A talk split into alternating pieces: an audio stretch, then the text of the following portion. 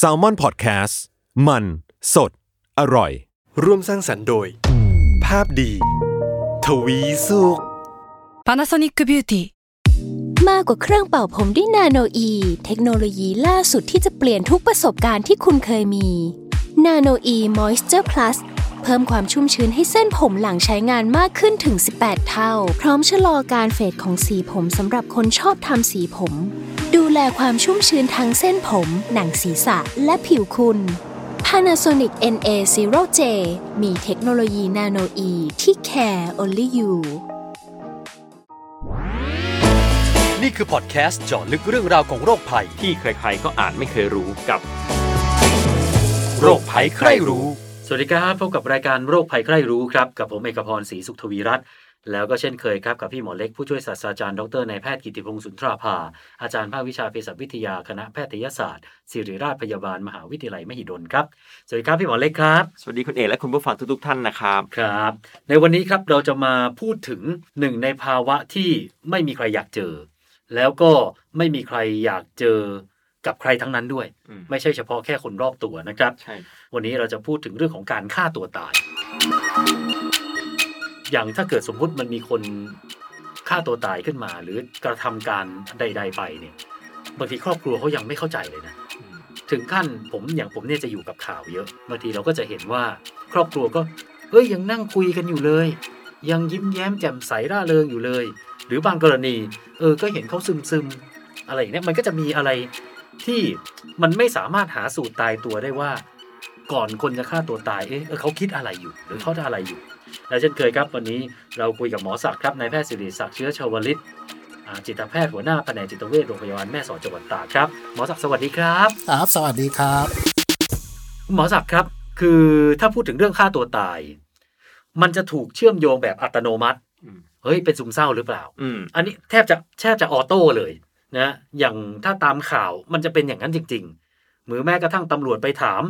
ญาติหรือครอบครัวก็มักจะถามประเด็นนี้เป็นประเด็นแรก จริง ๆ แล้วเนี่ยมันเชื่อมโยงกันมากขนาดไหนฮะครับจริง ๆก็อ่าเราเคยพูดเรื่องซึมเศร้ากันมาแล้วนะครับ ในภาวะซึมเศร้าเองเนี่ยคนไข้โรคซึมเศร้าเนี่ยถ้าตัวซึมเศร้าเนี่ยอาการมันได้พัฒนาไปถึงระดับที่รุนแรงขึ้นเนี่ยสิ่งที่เราไม่อยากให้เกิด แล้วก็มีโอกาสเกิดได้สูงในผู้ป่วยซึมเศร้าก็คือเรื่องความคิดการฆ่าตัวตายนะครับ แล้วก็ตอนแรกอาจจะคิดน้อยๆ เหมือนที่เคยบอก แล้วก็พออาการมันพัฒนาเป็นเยอะขึ้นเนี่ย ความคิดการฆ่าตัวตายเนี่ยก็จะรุนแรงขึ้นเป็นบ่อยขึ้น จนในสุดท้ายในหลาย ๆ เคสที่คุมความคิดตรงนี้ไม่ได้ก็ ผู้ป่วยก็จะตัดสินใจฆ่าตัวตาย อันนี้เป็นส่วนที่จริงนะครับ แต่ว่าจริง ๆ แล้วในผู้ป่วยฆ่าตัวตายเนี่ยซึมเศร้าเนี่ยเป็นโรคหนึ่งที่ทำให้มีโอกาสที่จะเกิดการฆ่าตัวตายได้ แต่จริง ๆ แล้วเนี่ยไม่ใช่มีแค่ซึมเศร้าโรคเดียวนะครับ ที่ว่าอ่าจะต้อง เป็นโรคซึมเศร้าแล้วจะต้องฆ่าตัวตายจริง ๆ มันมีภาวะหรือมีโรคอื่นอีกหลาย ๆโรคที่อาจจะทำให้อ่าคนตัดสินใจที่จะฆ่าตัวตายได้ครับ ครับ แล้วในแง่ของแนวโน้มความเสี่ยงนอกจากเรื่องของการซึมเศร้าแล้วเนี่ยมันมีปัจจัยอย่างอื่นอีกไหมฮะที่ที่เราเห็นว่าเออมันเป็นเหตุผล หรือว่าเป็นสาเหตุที่พูดถึงกันเยอะ หลังจากพบกรณีฆ่าตัวตายขึ้นมาครับ ครับ จริงๆในประสบการณ์ของหมอจริง ๆ ก็รวมถึงจิตแพทย์หลาย ๆ คนที่เจอนะครับ มีคนไข้หลายคนเลยที่จริง ๆ แล้วเขาไม่ได้มีภาวะซึมเศร้ามาก่อนเลย แต่ว่ามันเป็นความความเครียดที่เข้ามาฉับพลัน แล้วก็เขาไม่สามารถจัดการกับความเครียดเหล่านั้นได้ หลายคนก็ตัดสินใจที่จะทำร้ายตัวเองหรือฆ่าตัวตายได้ครับ โรคอันเนี้ยจริงๆจะมีชื่อเรียกเหมือนกันว่าภาวะภาษาอังกฤษเรียกว่า adjustment disorder นะครับ คือเขามี adjustment ก็คือการปรับตัวเนาะหลายๆ ครั้งเนี่ยบางทีเราเจอเรื่องที่มันแบบกระทันหันเข้ามา เช่นคุณผู้หญิงบางคนเนี่ยก็คบกับแฟนดีๆ อยู่ๆ ไปเปิดไลน์เจอว่าเอ๊ะแฟนเราแอบไปคบกับคนอื่น แล้วก็เจอแบบฉับพลันเนี่ย บางทีเขาไม่ได้เป็นซึมเศร้ามาก่อนนะครับ แต่พอเจอความเครียดตรงนี้แล้ว เขาจัดการไม่ได้เนี่ย หลายคนก็เลือกที่จะทำร้ายตัวเอง และเมื่อทำร้ายตัวเองสำเร็จก็เกิดกันก็คือการฆ่าตัวตายสำเร็จขึ้นได้ครับ ครับ ผมไปเห็นสถิตินะฮะอันนี้ผมไม่แน่ใจว่าสถิตินี้เนี่ยมันมันถูกต้องชัดเจนหรือเปล่า เป็นข้อมูล บอกว่าในปี 63 อัตราการฆ่าตัวตายของไทย อยู่ที่ 6.34 ต่อประชากร 1 0 0 0 0 0 คน ก็คือพูดง่ายๆเฉลี่ย ชั่วโมงหนึ่งเนี่ยจะมีหกคน ที่พยายามจะฆ่าตัวตาย ฆ่าตัวตายสำเร็จปีหนึ่งเนี่ยอยู่ที่ประมาณสี่พันถือว่าเยอะมากนะไอไอตัวเลขตรงนี้เนี่ยผมไม่ได้ได้ข้อมูลมาผิดใช่ไหมฮะพี่หมอศักดิ์อ่าถูกต้องแล้วครับอ่าอัตราเฉลี่ยการฆ่าตัวตาย โดยที่ผ่านมาของประเทศไทยก็จะอยู่ประมาณเนี้ยนะครับ ก็คือใน1นึ่งแสนคนเนี่ยจะมีคนฆ่าตัวตายสำเร็จประมาณ 6 คนนะครับ คืออย่างอย่างคนไทยเนี่ยสาเหตุมันคืออะไรฮะ ความเครียด ภาวะเศรษฐกิจ หรือว่า ทางสังคมที่มันบีบคั้นหรือว่าอะไรยังไงฮะอืมจริง ๆ ก็คงมีปัจจัยหลาย ๆ อย่างร่วมกันแต่ว่าอันแรกอย่างที่บอกก็อ่าตัวโรคเองในภาวะทางจิตที่เป็นโรคเนี่ยเช่นซึมเศร้า ภาวะอ่าการปรับตัวไม่ได้นะครับหลายคนเหมือนเทปก่อนๆที่เราพูดเนี่ยติดสุราการติดสุรานานๆเนี่ยบางครั้งก็ทำให้ติดจนเกิดภาวะซึมเศร้าได้ หรือติดสุราบางคนเนี่ย มีอาการหูแว่วประสาทหลอนเนี่ยก็ได้ยินเสียงที่สั่งให้ฆ่าตัวตายได้ อันนี้คือภาวะทางจิตนะครับ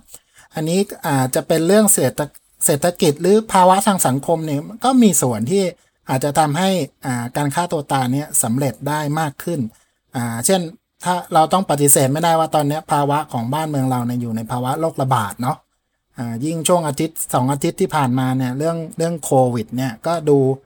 ทึมทึม อึมอึมเราก็รู้สึกมนมนๆอย่างเงี้ยนะครับ ภาวะแบบเนี้ยอ่าก็อาจจะเป็นตัวหนึ่งที่อ่ากระตุ้นให้การคนที่อาจจะคิดอยู่แล้วว่าอ่าอยากจะฆ่าตัวตายหรืออ่าอยากจะทำร้ายตัวเองเนี่ยไอ้บรรยากาศพวกนี้มันอาจจะเป็นส่วนเสริมให้คนเหล่านี้ตัดสินใจทำมากขึ้น รวมถึงบางที คนที่มีความคิดอยู่บ้างแล้ว พอเห็นข่าวว่ามีคนฆ่าตัวตายสำเร็จ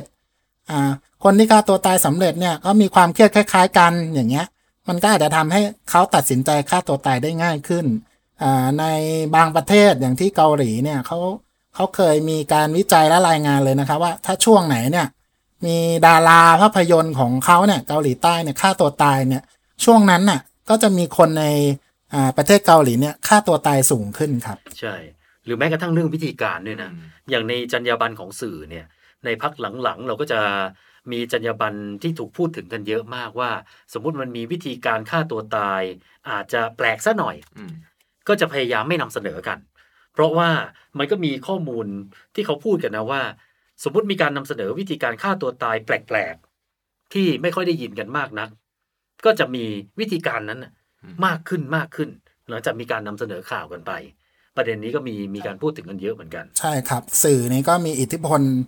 มากเหมือนกันครับในการที่จะ ทำให้คนที่เห็นแล้วก็อาจจะเกิดพฤติกรรม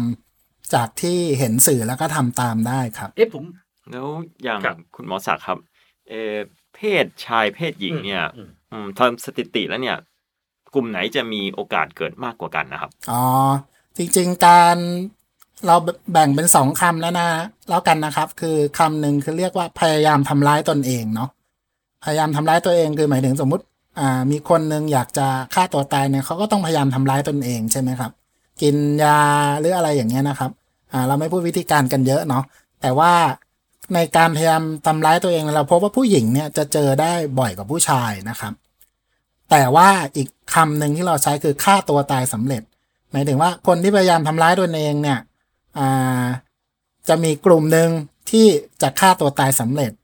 พยายามทำร้ายตัวเองเนี่ยในผู้หญิงเราเจอเยอะ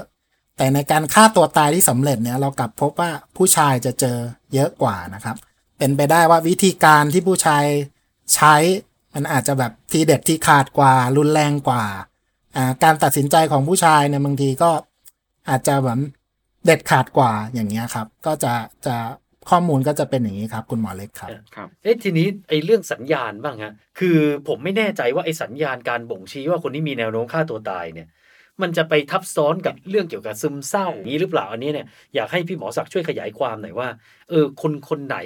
มีอาการเหล่านี้นี่ให้ระวังให้ดีเขามีแนวโน้มมากครับ จริงๆมันก็คงจะมีทับซ้อนกันอยู่นะครับ แต่ว่าอ่าตอนนี้ในแง่สัญญาณเราอาจจะอาจจะมองรวมๆว่า ทุกคนที่มีความเสี่ยงฆ่าตัวตายเนี่ยเราอาจจะไม่ได้สนใจว่าเขาต้องเป็นซึมเศร้าไหมแต่ว่าสัญญาณตรงเนี้ยถ้ามีแล้วเอ๊ะต้องระวังนะครับ สัญญาณมีอะไรบ้างก็อาจจะเห็นได้ว่าหนึ่งถ้าเป็นแบบ ค่อยๆสะสมมาเรื่อยๆ เราก็จะเห็นว่าคนคนนี้พฤติกรรมเขาเปลี่ยนไป เขาแยกตัว มากขึ้นพูดน้อยลงนะครับ อันนี้ก็เป็นส่วนหนึ่งที่สังเกตได้ว่าเอ๊ะคนนี้มีความเสี่ยงไหมอ่าขยับเข้ามาอีกเราอาจจะเห็นว่า เขาเริ่มพูดเรื่องอ่าความไม่อยากอยู่ ความไม่มามีชีวิตอยู่ บางคนอาจจะเปรยๆกับลูกกับหลานว่าเออถ้าแม่ไม่อยู่นะ เออสมบัติเนี่ยจะไว้ให้ใครอะไรที่แม่ห่วงเนี่ย อันไหนแม่จะฝากฝังให้ใครอะไรอย่างเงี้ย อันนี้ก็อาจจะเป็นสัญญาณหนึ่งนะครับอ่าหลายคนอ่าถ้าเราเช่นเรามีลูกหลานนะครับ เราเห็นเขาใช้พวกแท็บเล็ตพวกอะไรเนี่ยแล้วเราเห็นเอ๊ะเขาอาจจะเปิดแท็บเล็ตหรืออะไรทิ้งไว้เนี่ยเขาเริ่มไปเซิร์ชหาวิธีไว้เอ๊ะ ทำยังไงเราถึงจะจบชีวิตได้ มีวิธีการอะไรบ้างศึกษาเรื่องพวกนี้เยอะขึ้นอย่างเงี้ยนะครับ อันเนี้ยมันก็จะเป็นสัญญาณที่บอกได้ไว้ เอ๊ะ คนกลุ่มเนี้ยน่าจะมีความเสี่ยงในการที่ทำทำร้ายตัวเองหรือฆ่าตัวตายได้ครับ คือเราต้องแบบเขาเรียกอะไรซอกแซกหน่อยใช่ไหมต้องแบบอ่าไปสอดคส่อล้างยๆอย่าดูงแลนั้นนะครับเยอะหน่อยนะฮะทีนี้เนี่ยอีกอีกขออีกกลุ่มหนึ่งบ้าง กลุ่มที่อาจจะเคยพยายามฆ่าตัวตายแล้วอืม แต่ไม่สำเร็จนะ แล้วคราวเนี้ยผมเชื่อว่าถ้าเกิดคนใกล้ชิดเราเป็นแบบนี้เราจะยิ่งกังวลกันเข้าไปใหญ่ อย่างนี้เนี่ยเราจะต้องดูแลเขาแล้วก็สอดส่องดูแลเขายังไงไม่ให้เขาทำซ้ำอีกอะอ๋อครับ ก็ในกลุ่มที่พยายามทำร้ายตัวเองเนี่ย เมื่อเขากลับมาสู่ระบบคือกลับมาอยู่บ้านเราแล้วเนี่ย สิ่งที่เราจะช่วยได้ก็คือหนึ่งโอเคเมื่อเมื่อหลายคนพยายามทำร้ายตัวเองเข้าไปอยู่ในโรงพยาบาลแล้วเขาได้รับการวินิจฉัยมีทีมงานทางสุขภาพจิตดูแลแล้ว ทำยังไงให้เขาได้รับการรักษาการดูแลติดตามต่อเนื่องอันนี้คือเรื่องหนึ่งนะครับ แต่ว่าเมื่อเราอยู่ที่บ้านแล้วเนี่ยก็คล้ายๆกับคุณเอกบอกว่าเราอาจจะต้องคล้าย ๆ ว่าดูแลเขาใกล้ชิดนิดนึงนะครับ มีการถามถ่ายกันเรื่อยๆสังเกตพฤติกรรมเขาว่าโอเคไอสิ่งที่เราเคยเห็นการแยกตัว การมีปฏิสัมพันธ์อะไรต่างๆ เนี่ยมันมีทิศทางที่ดีขึ้นไหมนะครับ แล้วก็หลายคนจะกังวลนะครับว่า เอ๊ะไอเรื่องฆ่าตัวตายเรื่องทำร้ายตัวเองเนี่ย เหมือนกับว่ามันไม่ควรพูดบ่อยๆ พูดบ่อยๆ แล้วจะไปกระตุ้นให้เขาอยากฆ่าตัวตายหรือเปล่า แต่จริงๆแล้วการพูดบ่อยๆเนี่ยมันมีมุมหนึ่งที่ดีนะครับ แต่ว่าอาจจะต้องมีวิธีพูดนิดนึงก็คือ อาจจะถามเขาว่าเออเดี๋ยวนี้เป็นยังไงบ้างลูกเออใจคอหนูดีขึ้นไหมเออหนูยังมีคิดเรื่องทำร้ายตัวเองไหมลูกอะไรอย่างเงี้ยนะครับอ่าการที่เราได้ถามเขาเนี่ย มันทำให้หนึ่งตัวคนที่ทำร้ายตัวเองเนี่ย ก็รู้สึกว่าเราเอาใจใส่เขานะครับสองมันก็จะช่วยในการประเมินด้วยว่าเอ๊ะเขายังมีความคิดที่จะทำร้ายตัวเองอยู่หรือเปล่านะครับเหมือนให้เขาได้ระบายได้เปิดใจกับเรา อันนี้เป็นสิ่งที่ดีครับอ่านอกจากเรื่องเรื่องนี้แล้วก็ที่แนะนำก็คืออาจจะต้องดูว่า อย่างเรามียาเนี่ยอ่าถ้าคุณหมอให้ทานเนี่ยคนที่จะจัดยาน่าจะเป็นญาติที่จัดยาให้คนไข้เองจะจะดีกว่าที่จะให้เขาจัดยาเองนะครับ แล้วก็ อะไรที่เราคิดว่าเป็นความเสี่ยงที่จะทำให้เขาทำร้ายตัวเองได้เนี่ยอาจจะต้องให้ห่างห่างมือห่างห่างตาเขาอะนะครับ พวกน้ำยาล้างห้องน้ำมีดอาวุธทั้งหลายครับ โดยคร่าวๆก็จะประมาณนี้ครับ มันมีคำพูดไหนไหมฮะที่ควรพูดกับคนกลุ่มเสี่ยง หรือไม่ควรพูดเลยคำพูดไหนไหมฮะอืมเออสองคำสองสองคำถามนี้ อืมคำพูดที่ที่ที่ที่น่าจะพูดก็ อ่าจริง ๆ มันไม่ใช่คำพูดแบบตายตัวนะครับ แต่อย่างอย่างที่หมอบอกก็คือเป็นคำพูดที่แสดงให้เขาเห็นว่าเราเอาใจใส่เขาเราห่วงเขานะครับ ก็ก็อย่างที่พูดไปเมื่อกี้ แต่ว่าคำพูดที่ไม่ควรพูดอ่าจริง ๆ ก็จะมีได้ยินคำพูดแบบนี้บ่อย ซึ่งซึ่งซึ่งอาจจะเป็นคำพูดที่ทำให้เกิดความรู้สึกแง่ลบกับตัวคนไข้ได้ เช่นว่า เออเรื่องนี้ ทุกคนก็มีทางออกนะไอ ความตายเนี่ยมันเหมือนกับว่า ไม่เห็นจะต้องคิดเลย ชีวิตมันไม่มีอะไรหรือไงถึงจะคิดต้องฆ่าตัวตายอะไรแบบนี้ครับ ซึ่งบางทีคนพูดน่ะ ลึกๆ ก็อาจจะเหมือนกับว่า เจตนาดี เหมือนกับอยากให้ให้รู้ว่ามันมีทางออกอื่นๆอีกนะแต่บางทีพอเราพูดแบบนี้มันอาจจะทำให้เกิดความรู้สึกแง่ลบในคนทำได้ แล้วก็จะรู้สึกว่าเออทำไมเราถึงคิดอะไรแบบนี้ไม่ได้ทำไมฉันแย่อย่างนี้อะไรอย่างเงี้ยได้เหมือนกันครับ เพราะผมเคยได้ยินนะเหมือนเคยได้ยินคนคนพูดว่า ถ้าเจอคนที่เสี่ยงดาวมากๆ อยากจะฆ่าตัวตายมากๆ พูดผิดนิดนึงนี่ไปเลยอืมเออผมเคยได้ยินคำพูดนี้ ก็ก็ก็เป็นไปได้นะครับ แต่ความเห็นของหมอเนี่ยหมอคิดว่า ถ้าเราตั้งต้นด้วยอ่าเจตนาดีก่อนแล้วรับฟังเขาแล้วก็พูดในในมุมที่ค่อนข้างซอฟต์หน่อยเนี่ย ส่วนใหญ่จะมีประโยชน์กับกับตัวคนไข้ครับอืมก็คืออย่าไปกังวลมาก ถ้าเรา คิดดีใจเย็นๆเป็นห่วงเป็นกำลังใจเป็นห่วงเนาะอืมเออมันก็น่าจะเป็นผลดี พี่หมอมีมีคำแนะนำอะไรไหมฮะจากทั้งคนที่อาจจะเครียดเองด้วย หรือแม้กระทั่งคนรอบตัวที่มีคนที่คิดฆ่าตัวตายด้วยอ่าคำแนะนำก็คือ จริง ๆ ถ้าเกิดว่าเราเริ่มมีความคิดที่จะทำร้ายตัวเองเนี่ยถึงแม้มันจะเพิ่งแวบเข้ามาเลยนะครับ อันที่หนึ่งก็คือว่าอาจจะต้อง พยายามบอกคนรอบตัวเราเนาะเช่นอ่าเรามีเพื่อนสนิทแล้วก็บอกเออมันแวบเข้ามาแล้วนะอันบอกเนี่ยมันทำให้คนที่อยู่ใกล้ๆเนี่ยเขารู้ว่าเออมันมีสัญญาณแล้วเขาจะช่วยอะไรเราได้นะครับ ในอันนี้คือในแง่ในแง่ที่เราจะบอกคนใกล้ตัวเราให้รู้ก่อน อันที่สองกับตัวเราเองเนี่ยจริง ๆ หลายครั้งที่เราตัดสินใจฆ่าตัวตายเนี่ยมันเหมือนกับหลายคนมีปัญหา แล้วก็มองว่าปัญหามันไม่มีทางออกแล้ว แล้วก็พอมันไม่มีทางออก มันก็คือมีทางเดียวคือการฆ่าตัวตายนะครับ ตรงเนี้ยทำยังไงให้เหมือนกับพอเราพอเราคิดขึ้นมาแล้วว่าเราอยากจะฆ่าตัวตายเนี่ยทำยังไงให้เราหยุดความคิดนั้นก่อน แทนที่จะกระโจนลงไปในการฆ่าตัวตาย อันนี้เป็นเรื่องที่สำคัญนะครับ ว่าพอเราคิดว่าฆ่าตัวตายเนี่ย เหมือนกับมีตัวกระดึงตัวกระตุกเราก่อนว่าเฮ้ยจริงหรือเปล่าที่มันเป็นทางออกสุดท้าย มันยังมีทางออกอื่นอีกไหมหลาย ๆ ครั้ง พอเราตั้งหลักได้เรามีสติมากขึ้นเนี่ย พอถอยตัวเองกลับมาเนี่ย มันจะเริ่มเห็นทางออกได้ครับ ในในในคนที่มีความคิดเรื่องการฆ่าตัวตายนะครับคือมันเหมือนมีหลายครั้งนะ ถ้าเราถอยมานิดนึงอืมใช้เวลากับมันนิดนึงเนี่ยบางทีเราจะมีมุมมองกับเรื่องนั้นๆ ที่มันต่างออกไป ใช่ครับ รวมถึงที่บอกว่าถ้าเราบอกคนรอบข้างที่เขาอ่ามีสัญญาณว่าเรามีสัญญาณแล้วจริงๆคนรอบข้างเนี่ย อย่างเพื่อนที่สนิท ภรรยาเนี่ยบางทีเขาเขามีมุมมองที่ให้ทางออกเราได้นะครับ เพราะว่าเหมือนกับเขาไม่ได้อยู่ในภาวะที่มันเหมือนกับเหมือนเราที่เหมือนกับว่าขับรถไปแล้วว่า ฝนตกหนักที่ปัดน้ำฝนไม่ทำงานหมอเปรียบเทียบนะครับ แต่ว่าแฟนเราเพื่อนเราเนี่ยเขาเหมือนกับเป็นที่ปัดน้ำฝนที่พอปัดแล้ว เออมันเห็นทางชัดเจนขึ้นมันก็เห็นทางออกได้ครับเอาละฮะวันนี้ขอบคุณมากนะครับ พี่หมอศักดิ์ครับมาสักนะครับครับโอเคนะครับนะเรื่องฆ่าตัวตายนะมันก็เป็นเรื่องละเอียดอ่อน ก็ไม่อยากให้เราไปมองว่ามันเป็นเรื่องเล็กเฮ้ยไปอะไรมากมายอืมคือบางคนถ้าเราไม่ได้เจอเองไม่ได้อยู่ในภาวะนั้นเองเนี่ย เราไม่รู้หรอกว่า ในชั่วโมงนั้นวินาทีนั้นเนี่ยเขาคิดว่ามันเป็นเรื่องใหญ่มากครับเขาอาจจะหาทางออกในณตอนนั้นไม่ได้จริง ๆ ก็ได้นะครับ เป็นกำลังใจให้ทุกท่านครับเอาละครับ วันนี้เวลาหมดแล้วคุณผู้ฟังนะครับ มีคำถามหรือมีอะไรอยากจะแนะนำรายการของเราส่งกันมาได้ครับ ที่เพจ Salmon Podcast หรือว่าทางเพจของภาพดีทวีสุขครับ วันนี้ผมกับพี่หมอเล็กลาไปก่อนครับ สวัสดีคสรับวัสดีครับครับ สวัสดีครับ